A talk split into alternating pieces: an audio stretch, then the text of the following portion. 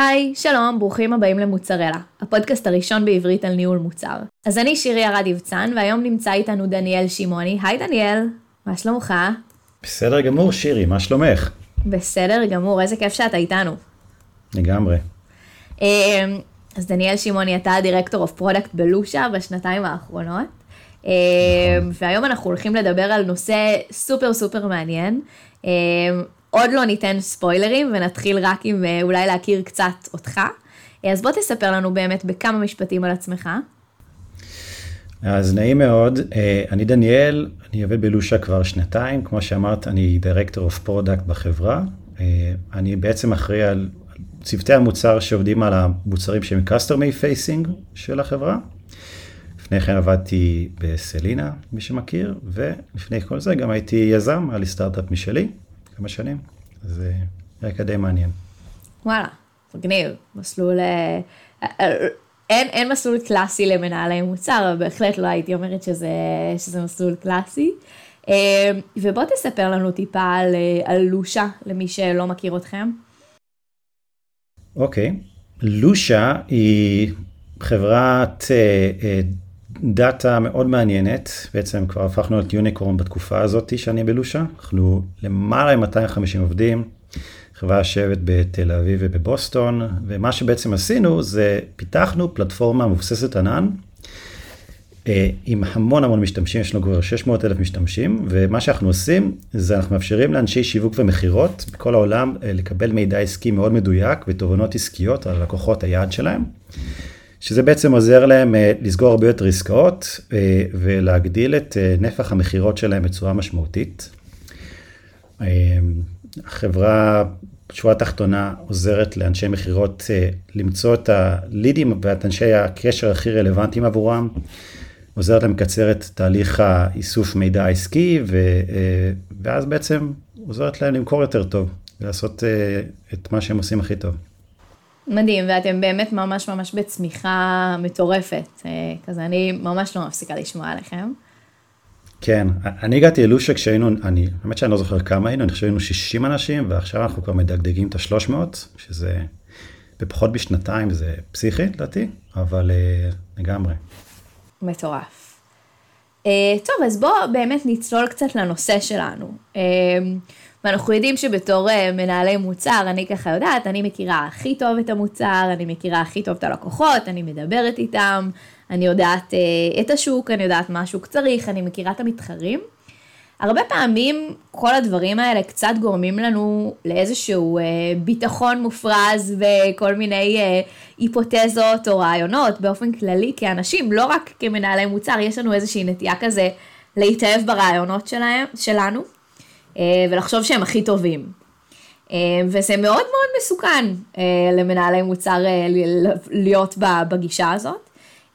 והיום אנחנו הולכים לדבר בדיוק על זה, זאת אומרת אנחנו הולכים לדבר על איך, איך אנחנו לא מתאהבים ברעיונות שלנו ואיך אנחנו באים לכל, לכל הדבר הזה בגישה שהיא, שהיא טיפ טיפה אחרת. אז פה קודם תספר לנו מה זה אומר, או מה, מה זה אומר מבחינתך. אז כמו שאת אמרת, הנטייה הזאת היא להיות במידה מסוימת ליפול קורבן לביטחון מופרז בהיפותזות של עצמנו, היא אחד מהדברים לדעתי הכי מסוכנים למנהלי מוצר, וכל מי שמתעסק בבנייה של, של פיצ'רים ומוצרים באופן כללי. כי זה גורם לנו אה, לקבל החלטות לא מספיק טובות הרבה מאוד פעמים. אה, אז בעצם מה שאני חושב שנדבר עליו בעיקר היום, זה, זה באמת על גישה קצת שונה. אה, הגישה שאני מצפה מעצמי, מצפה ממנהלי המוצר שלי אה, לעבוד על פיה, היא איך אנחנו מוודאים שאנחנו מאתגרים את המחשבות שלנו ואת הבייסים שלנו ואת ההיפותזות שלנו כדי אה, לא לקבל החלטות שגויות על סמך דעות סובייקטיביות. מעולה. וכשאנחנו קצת כזה צוללים לזה, אז אנחנו באמת, אה, שוב, כל מה שאמרת עד עכשיו הוא מאוד אה, כזה אינטואיטיבי ומאוד ברור. ברור שאני לא צריך להתאהב ברעיונות שלי, ברור שהרעיונות שלי הם לא הכי טובים, ברור שאני לא ה user, אה, אבל בוא, בוא, בוא קצת אה, זה, זאת אומרת, אה, למרות שזה כזה נשמע קצת obvious, אה, ברור שאני שומעת את כולם, ברור שאני כאילו לא, לא ישר אתאהב ברעיונות שלי. מה זה אומר לבוא בגישה שהיא קצת יותר צנועה באמת לדבר הזה? אני מסכים שזה נשמע obvious, אבל אני חושב שהרבה מאוד פעמים אנחנו קצת מרמים את עצמנו כשאנחנו אומרים שאנחנו פתוחים לשמוע ולחשוב ולאתגר. אה, יותר מדי פעמים לדעתי זה קצת אה, אה, מעולה כל עוד אתה מסכים איתי וכל עוד זה מה שרציתי לשמוע. ולכן אני חושב שגם היכולת הזאת של להחזיק שני דברים בראש באותו הזמן, שאחד זה אני בטוח בדרך שלי ושתיים אני בסדר גמור עם לגלות שיש משהו יותר טוב לעשות, זאת הדרך הנכונה. זה גם מאוד מתחבר לגישה שלי ולגישה שאני מאוד מאמין בה בתהליכי ה discovery. אה, זה קצת יותר mindset מאשר גישה אני מניח, כלומר ה mindset הזה שבו אני מחפש בצורה אקטיבית כמעט לחפש אה, הוכחות שאני אה, אולי טועה, כלומר איך אני, איך אני מנסה לנטרל את ה bias מהמשוואה ככלי שנותן המון כוח באיך מקבלים את ההחלטות. נשמע משהו שמאוד כזה מערער ברמה היומיומית, כל הזמן לחשוב שאולי אני טועה, אולי אני טועה, אולי אני טועה, ובסוף כאילו העבודה שלנו כמנהלי מוצר, גם הרבה פעמים זה לשכנע אחרים, או כזה, אתה יודע, להוביל קדימה, להגיד כן, זה מה שנעשה, כי א', ב', ג', ד', מצד אחד כאילו להיות מאוד מאוד אה, אה, בטוחים ב, בדרך, מצד שני אתה כן אומר אה, אה, לא, לא להתאהב ברעיונות שלנו ולחשוב כזה לחפש הוכחות ממש שאני טועה באופן אקטיבי. בדרך כלל התהליך שאנחנו עושים בניהול מוצר זה באמת אנחנו מגיעים עם איזושהי היפותזה ואנחנו מנסים או להפריך אותה או לאשש אותה. יש כאן איזשהו משהו ש, שבאמת אתה עושה אחרת? אה, אוקיי, נכון, לרוב כשאנחנו עושים תהליך הדיסקאברי שלנו, מה, מה אנחנו בעצם עושים? אנחנו מחפשים הוכחות שמוצר או פיצ'ר צריכים להיכנס ל-roadmap, ל-backlog, כל דרך אחרת שאנחנו מנהלים את העבודה שלנו. אנחנו קיבלנו סיגנל כלשהו מהיקום שיש פה משהו עם ערך ואנחנו נעשה פה תהליך, לזאת הפוטנציאל העסקי של הדבר הזה. ואם לזה שיש לו פוטנציאל, כי עשינו קצת מחקר, אז אנחנו יכולים אה, להחליט, אוקיי, שווה לנו להתעמק בזה קצת יותר, להקדיש לזה יותר משאבים. אבל השורה התחתונה היא כזאתי, ולפחות ככה אני חווה את זה ורואה את זה, לא כל סיגנל שמגיע אלינו הוא בהכרח אה, אה, שווה בעיני מנהל המוצר שצריך לעשות עליו תהליך הדיסקאברי. מה זה אומר? שיש סיכוי מאוד גדול שמשהו שאני אעשה עליו תהליך דיסקאברי יהיה בעיניי הרבה יותר מעניין מדבר אחר. וזה לא מעט פעמים יגרום לכך שבפנוכו שלי יגרום לי לרצות הרבה יותר להוכיח שזה נכון. אני, אני אתחיל אה, לחפש הוכחות הרבה יותר, אה, אני, אני, אני כמעט אנסה להתאים את הממצאים שלי לזה שיש משהו שיש לו הצדקה, ואז אני נופל במובן הכי קלאסי של המילה על ה-confirmation bias שלי. כן, שזה בעצם מאוד מאוד אה, מאוד מאוד מסוכן. אה, זאת אומרת, בעצם מצב שבו אני כזה מחפשת הוכחות שאני בעצם צודקת. בדיוק. אז, אז יש לך, זאת אומרת, א', נראה לי שדי ברור לכולם מה הבעיה עם זה, יש לך איזושהי דוגמה לזה?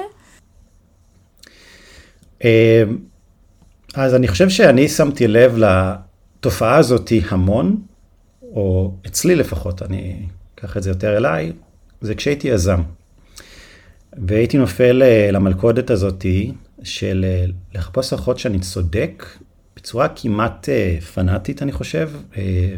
כשהייתי חושב על פיצ'רים, ודי מתאהב ברעיונות של עצמי. כלומר, אני חושב שעל הנייר, ודרך אגב, בזמנו לא ידעתי שאני עושה את הדברים האלו by the book על הנייר. כשהייתי יזם, אה, הייתי מסתכל על דאטה, מדבר עם משתמשים, אה, מסתכל על מתחרים או מוצרים דומים. אה, במאחורה של הראש אני הייתי עושה את זה בעיקר כדי לסמן וי, כי ידעתי שאחר כך אני צריך לשבת על זה עם ה-co-founders שלי ולהגיד להם, זה מה שאני חושב שכדאי שנעשה.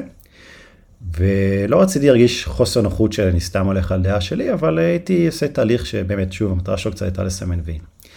ואני זוכר אינטראקציה מאוד מאוד ספציפית, שהיה פיצ'ר, שאני נורא רציתי להכניס אותו. למה רציתי להכניס אותו? כי חשבתי שהוא נורא מגניב. באמת, זו האמת. זה היה משהו חשבתי שלא... שיהיה כיף לעבוד עליו, וייתן משהו אה, מאוד מעניין למוצר שלנו. וקבעתי כמה שיחות עם לקוחות, והם לא עפו על זה. כאילו, זה היה קצת כזה, זה היה נורא פרווה בשיחות איתם. אה, ואני אני זוכר שבשיחות האלו אני נורא הכוונתי אותם כדי להסכים איתי. עכשיו, הם היו אמריקאים, אז בסוף הם אה, כמובן הסכימו איתי בצורה מאוד אמריקאית, אבל אה, כשהפישר הזה עלה לאוויר, הוא לא עשה טיפה של אימפקט. זה היה פשוט בזבוז של זמן. ואני זוכר את התחושה הזאת שהייתה לי סביב זה, שהייתי בטוח שזה יהיה ממש ממש אחלה וחזק וכולי, וזה לא היה. ואז אה, קצת ניסיתי לעשות עם עצמי אה, תהליך של להבין למה, למה אני הייתי כל כך להוט על זה, למה אני, למה אני ניסיתי להכווין את כל המערך לבנות את הדבר הזה בלי שיש לו הצדקה אמיתית, פרט לזה שאני חושב שהוא יהיה טוב. בדיוק, אתה מדבר על איזשהו כזה שיעור שלמדת בדיעבד, זאת אומרת בדיעבד הרבה פעמים קצת יותר קל לנו להגיד אוקיי, שחררנו משהו, אה, אנחנו רואים בדאטה שאף אחד לא משתמש בו, לחזור אחורה ולהגיד כאילו רגע, שנייה, מה פספסתי, איפה טעיתי, וזה בעצם מוביל אותך לתהליך קצת יותר, אה, קצת יותר ארוך, נכון? כן, אז זה, שוב, זה היה כבר לפני חמש או שש שנים היום, אה, אבל כשאני הבנתי את הטעות הזאת, וזה גם מאוד מתחבר בעיניי קצת להכניס מיינדפולנס לאיך אנחנו בוחנים את עצמנו, אבל זה, זה גם להיות הרבה יותר ביקורתי עם עצמי אה, ועם האופן שבו אני מקבל החלטות. אה, זה גם גרם לי קצת להיכנס לעולם הזה של קבלת ההחלטות, לקרוא ספרים של דניאל כהנמן כמו Thinking Fast and Slow, לצד הרבה מאוד ספרים אחרים, שגם נתנו לי שפה לתהליכים ולכל הטעויות אה, שהייתי עושה. שהן לדעתי מאוד אופייניות להמון אנשי מוצר באופן כללי. אז אה, ההבנה הזאת היא שאני קורבן של ה biases של עצמי, אה, היא מצד אחד הייתה מעצבנת, כי אנחנו לא, אנחנו לא נוהגים לחשוב על עצמנו כאנשים שהם, אה, אף אחד לא אוהב לחשוב על עצמו שהוא, שהוא עוד אחד, במובנים האלו. אנחנו חושבים שאנחנו חסינים לזה, שאנחנו אובייקטיביים, שאנחנו מסוגלים לקבל החלטות על סמך דאטה בלבד ולהיות מאוד ענייניים, אבל, אבל זו לא האמת. כי אנחנו, אנחנו נוטים ליפול לבייסים. זו האמת הכי פשוטה של, של איך שאנחנו פועלים כבני אדם. עכשיו, אה, אני חשבתי בזמנו שבאמת עשיתי דברים by the book. ושוב, לא ידעתי שזה by the book, רק בדיעבד הבנתי שזה by the book. אה, אבל אה, זה גם הייתה תחושה כזאת שיש פה הזדמנות לצמוח טיפה. כלומר, איך אני יכול, איך אני יכול לקבל החלטות יותר טובות, בטח במקומות שבהם מה שאני מחליט לעשות משפיע על, על אוסף של אנשים, לא רק על אה, איך אני מבזבז את הזמן שלי. וזה לגמרי, לגמרי היה שיעור מאוד משמעותי עבורי. כן, אז בסוף איך באמת אני יכולה ככה, שוב, ב, בכל אינטראקציה שלי, בכל שיחה עם לקוח, בכל שיחה עם uh, customer success, להימנע מלחפש את ההוכחות שאני צודקת.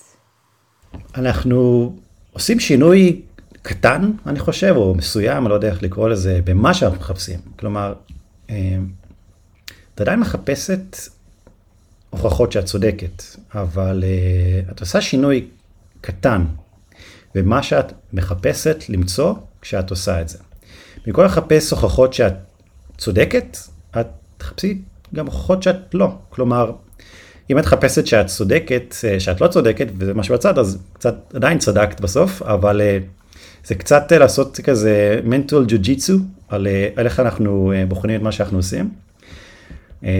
מה שזה גם קצת אומר זה שאם אנחנו מקבלים עכשיו סיגנל כלשהו מהיקום על, על מוצר או פיצ'ר שאולי נרצה לעבוד עליו, אז, אז במקום רק לחפש את הסיבות למה זה ריליס טוב, למה זה משפיע על ה-KPIים שלנו, למה זה דבר מאוד אימפקטפול. אנחנו קצת ננסה לחשוב למה זה לא יענה על הצורך של הלקוח, למה זה לא ישפיע על המטריקות, מה אנחנו יכולים לעשות במקום שיהיה יותר משמעותי עבור ה... עבור הלקוחות שלנו שאפשר לעשות באותו, ה, באותו האפורט, פחות או יותר, גם האפורט שלנו כמנהלי מוצר. כלומר, זה, זה לא קצת ה-Devil's Advocate לעצמך, כי, כי בסוף, אה, אם אנחנו לא נעשה את זה, ודברים תפספסו, אז, אז זה עלול להביא, כמו שאמרנו מקודם, קצת החלטות לא, לא 100%, החלטות שבסוף אה, לא משרתות את הביזנס, אותנו, את הצוותים שלנו.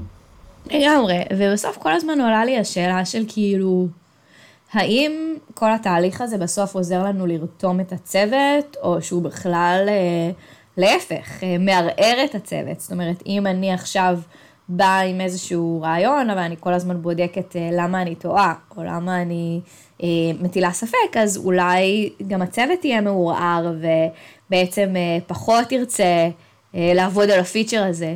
אז איך, אה, אה, אז אתה חושב שזה כן עוזר לנו בעצם אה, לרתום את הצוות?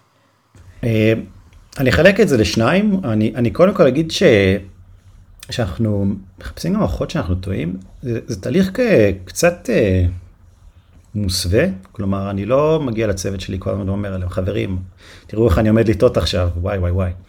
זה יותר, אה, יותר תהליך של, שלי, כי בסופו של דבר כשעושים תהליך דיסקאברי, אם אנחנו עושים את זה טוב, למשל, אז אנחנו עושים את זה מן הסתם עם... אה, בליווי עם צוות יחד עם הדיזיינר שלנו, עם הטים לידר שאנחנו עובדים איתו, אולי עם אנליסט, אבל אה, אנחנו לא מגיעים לצוות ואומרים להם למה זה לא עובד כל הזמן, אלא זה יותר בקור שעושה את תהליך הדיסקאברי. בסוף כשאנחנו פוגשים את הצוות פיתוח, כל הסקואד שלנו, תלוי איך אתם עובדים בחברה שאתם עובדים בה, אז זה פחות מגיע מהמקום הזה.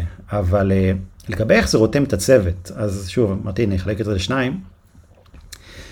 אני חושב שניהול מוצר שמלווה ביותר סימני שאלה מאשר סימני קריאה, מאוד מאוד עוזר באיך שהצוות שלנו תופס אותנו כאנשי product. כי, כי זה נותן להם את ההבנה שאנחנו ברי אתגור, מה שנקרא, אנחנו, אנחנו מחפשים את זה, אנחנו מחפשים שישאלו אותנו שאלות, אנחנו מחפשים שיגידו לנו למה אנחנו עושים את זה ולא את זה, כי, כי זה נותן להם הרבה יותר מקום להרגיש ש, שמקשיבים להם. אם הצוות יודע שמנהל המוצר הוא באמת קשוב לו, הוא באמת קשובה לו, אז הוא יודע ש, שלא רק מסמנים וי, זה, וזה נותן תחושה אחרת לעבודה המשותפת לדעתי. זה גם קצת נותן אה, זווית אחרת כשמנהל מוצר אה, בסוף כן מתעקש על משהו, שזה לא סתם התעקשות, זה בן אדם שהוא, שהוא באמת פתוח לשמוע עוד דעות, אז כשהוא מתעקש, הוא מתעקש, כי הוא יודע, או יודעת, וזה חלק מהעניין. אה, החלק השני הוא, הוא באמת עוסק בביטחון שיש לנו בפרויקטים שאנחנו כן מתקדמים איתם. אני, אני מנסה לחשוב רגע על, על הצוות שלי, או צוותים שעבדתי איתם, ובמיוחד אה, אחרי שהייתי יזם. וכשאני מגיע לקיוקוף למוצר או לפיצ'ר, אה, כשמנהל מוצר עשה תהליך מאוד יסודי של לאתגר היפותזות, של להבין מה הפוטנציאל העסקי האמיתי של האם האלטרנטיביות יותר טובות, של האם זה באמת פותר את הבעיה של הלקוחות, של אה, אה, לצלול לכל הרובדים השונים ולאתגר את הבייסים ולהוציא את המשוואה של הדעה הסובייקטיבית שלי כמה שניתן מזה, זה נותן תחושה הרבה יותר טובה לצוות, כי הם יודעים, שוב, אין, אף פעם אי אפשר לדעת, אין, אין דבר בטוח, אבל הם לא. יודעים שיש סיכוי הרבה יותר גדול שהם יודעים לעבוד על משהו שיהיה לו אימפקט משמעותי לחברה. ו, וזה נותן המון ביטחון. כולם אוהבים לעבוד על פיצ'רים או מוצרים חשובים, והרבה מאוד פעמים בסופו של דבר הפיצ'ר החשוב מגיע ממנהל או מנהלת המוצר. ובגדול זה, זה מוריד את הסיכוי שנגיד אה, אה, שלוש מחמש זה טעות או נכונים, משהו כזה, אז שזה קצת אה, מוריד את הסבירות שאנחנו נקלע לא נכון. עכשיו אני אגיד משהו מעבר לזה, שהוא מאוד משמעותי בכל מה שקשור לניהול כלפי מעלה. אה, לי יש צוות של מנהלי מוצר, וכשאני יודע שמנהל מוצר שלי אה, מאוד נחרץ להתקדם עם פרויקט אחרי שהם עשו תהליך יסודי, שבו הם אה, ניסו לנטרל את הבייסים של עצמם ובחנו את המוצר או את הרעיון מאוסף של הזוויות, זה נותן לי המון ביטחון. זה נותן לי המון ביטחון, כי אני יודע שהסיכוי להיות, לא, הסיכוי שאנחנו לא טועים פה הוא הרבה יותר גדול, וזה, וזה בסדר גם אם טועים, אבל אם עשינו תהליך יסודי, אז, אז so what? אנחנו יכולים לטעות, אבל אם עשינו תהליך מאוד טוב, אז נלמד מזה. זה, זה עוזר הרבה יותר בתהליך הלמידה שלנו מפרויקטים, כשאנחנו יודעים איפה היינו יכולים לטעות לאורך הדרך. כן. ואם אנחנו ככה בעצם מנסים אה, להוריד את זה לרמה, לרמה הפרקטית, אז איך זה נראה? כי אני מניחה שאני עדיין אה, עושה את כל התהליכי דיסקאברי שלי, ועדיין אה, מדברת עם אה, לקוחות, ועם סיילס ועם customer success. אה, אז מה בעצם אני עושה שונה בכל הדבר הזה? אה, ברמה הפרקטית, זה מאוד מאוד דומה לכל תהליך אחר שאנחנו עושים. כלומר, אה, קצת נגעתי בזה מקודם, אנחנו עדיין מחפשים שאנחנו צודקים במידה מסוימת, רק לא בדיוק. עדיין מסתכלים על, על הדאטה כדי לקבל אינטגרציות, האם בכלל יש פה משהו. אנחנו עדיין מדברים עם לקוחות, אנחנו עדיין מדברים עם Sales או Customer Success, אנחנו עדיין מסתכלים לראות איך מתחרים פותרים את הבעיה הזאת או את הפיצ'ר הזה. אנחנו עדיין מנסים לחשוב עם עצמנו מה הערך המינימלי שצריך לא איתו להעביר כדי לבחון את זה. אה, אבל אנחנו עושים את זה בצורה טיפה שונה, כי אני מזכיר, המטרה היא לאתגר את האופן שבו אנחנו חושבים. אז יש פיצ'ר שאנחנו אה, רוצים להכניס אותו ב pipeline של ה discovery שלנו. כי נניח ראינו אותו אצל מתחרים, והוא נראה לנו ממש מעניין, אז, אז אנחנו נתחיל קודם כל לחשוב, מה זה ייתן לנו? כאילו, מה המטריקות ש, ש, שנשפיע עליהן לפתח את הדבר הזה? ואז אנחנו נשאל את עצמנו, למה שזה לא יזיז את המחט? כלומר, למה הפיצ'ר הזה לא ייתן את האימפקט שאנחנו חושבים שהוא ייתן? מה אנחנו יכולים לעשות במקום? כלומר, אנחנו אה, גם קצת, בהמשך אה, אה, לאנקדוטה על כהנמן וכולי, למרות שאני לא חושב שזה בספר שלו, אנחנו קצת מנסים להילחם בעוד בעיה שנקרא narrow framing, כלומר, אנחנו מסתכלים על, על הפיצ'ר הזה שראינו אצל המתחרה, במקרה של הדוגמה הזאת. אז אנחנו עלולים עכשיו, אוקיי, בואו נפתח את זה. אבל אם אנחנו מאתגרים את זה קצת מעבר, ואומרים, רגע, מה המטריקה שזה בא לפתור אם אנחנו נעשה את זה אצלנו? בסופו של דבר, כשמסתכלים על מתחרים, כולנו מודדים הצלחה בצורה די דומה. מה עוד אפשר לעשות שיפתור את ה... או שישפר את ה-KPI הזה, אה, כדי, אה, כדי בעצם אה, להרחיב את הפול של הדברים שאנחנו נרצה לבחון. עכשיו, כשעושים תהליך כזה, למשל, על, על, רק מהסתכלות על פיצ'ר שמתחרה, ולא מצאנו תשובות מספיק טובות לכך שזה משהו שאנחנו לא בהכרח יכולים לעשות אחרת, כלומר, לא מצאנו משהו הרבה יותר טוב שאפשר לעשות במקום, לא אה, אה, מצאנו תשובות למה זה לא ישפיע על ה-KPI, לא מצאנו סיבות למה הפיצ'ר הזה אולי לא מצליח. מבחינתנו זה סימן חיובי ששווה להמשיך לחקור את זה. עכשיו, אפשר לעשות את הדוגמה גם בשיחות עם לקוחות.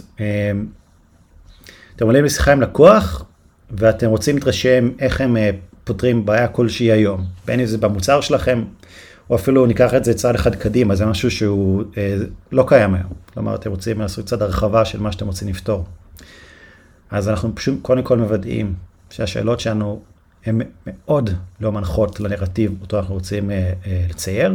כלומר, אנחנו לא מנסים אה, אה, אה, להגיד לעצמנו, טוב, יש פה בעיה שצריך לפתור אותה, אלא אנחנו מנסים להבין האם יש פה בכלל בעיה. כלומר, האם אשכרה הלקוח שלנו שהיום אה, אנחנו מדברים איתו מוצא פה איזשהו אישו, יכול להיות שהוא פותר את זה בצורה נורא לואו-טק אה, אה, אפילו, אבל היא יעילה.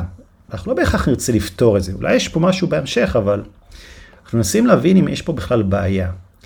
ואם אנחנו לא מצליחים לזהות את זה, אז אנחנו נוריד את זה מהשולחן.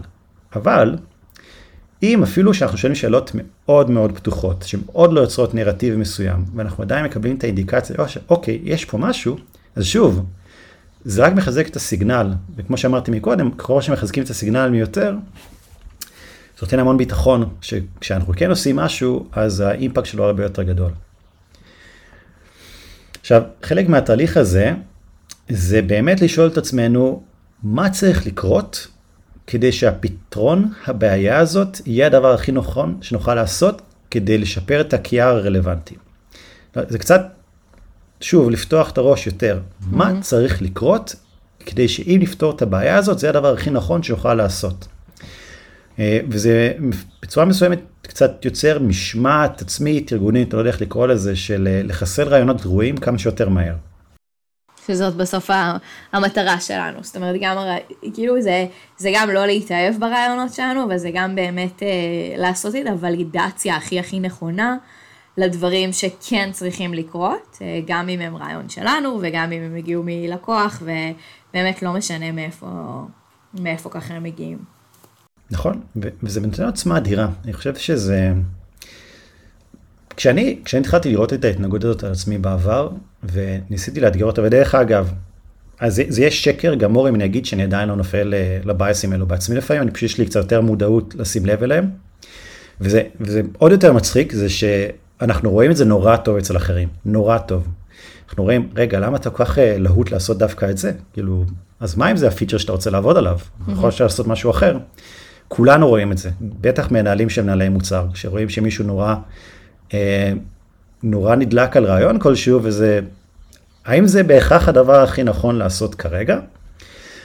אה, וזה נותן עוצמה אדירה שאנחנו מסוגלים להתחיל לשים על זה את האצבע. אה, כי אם אני חיפשתי למה משהו לא בהכרח הפתרון הכי טוב, בסוף אני הגעתי לתשובה שהוא כן הדבר שיהיה הפתרון הכי טוב. Mm-hmm.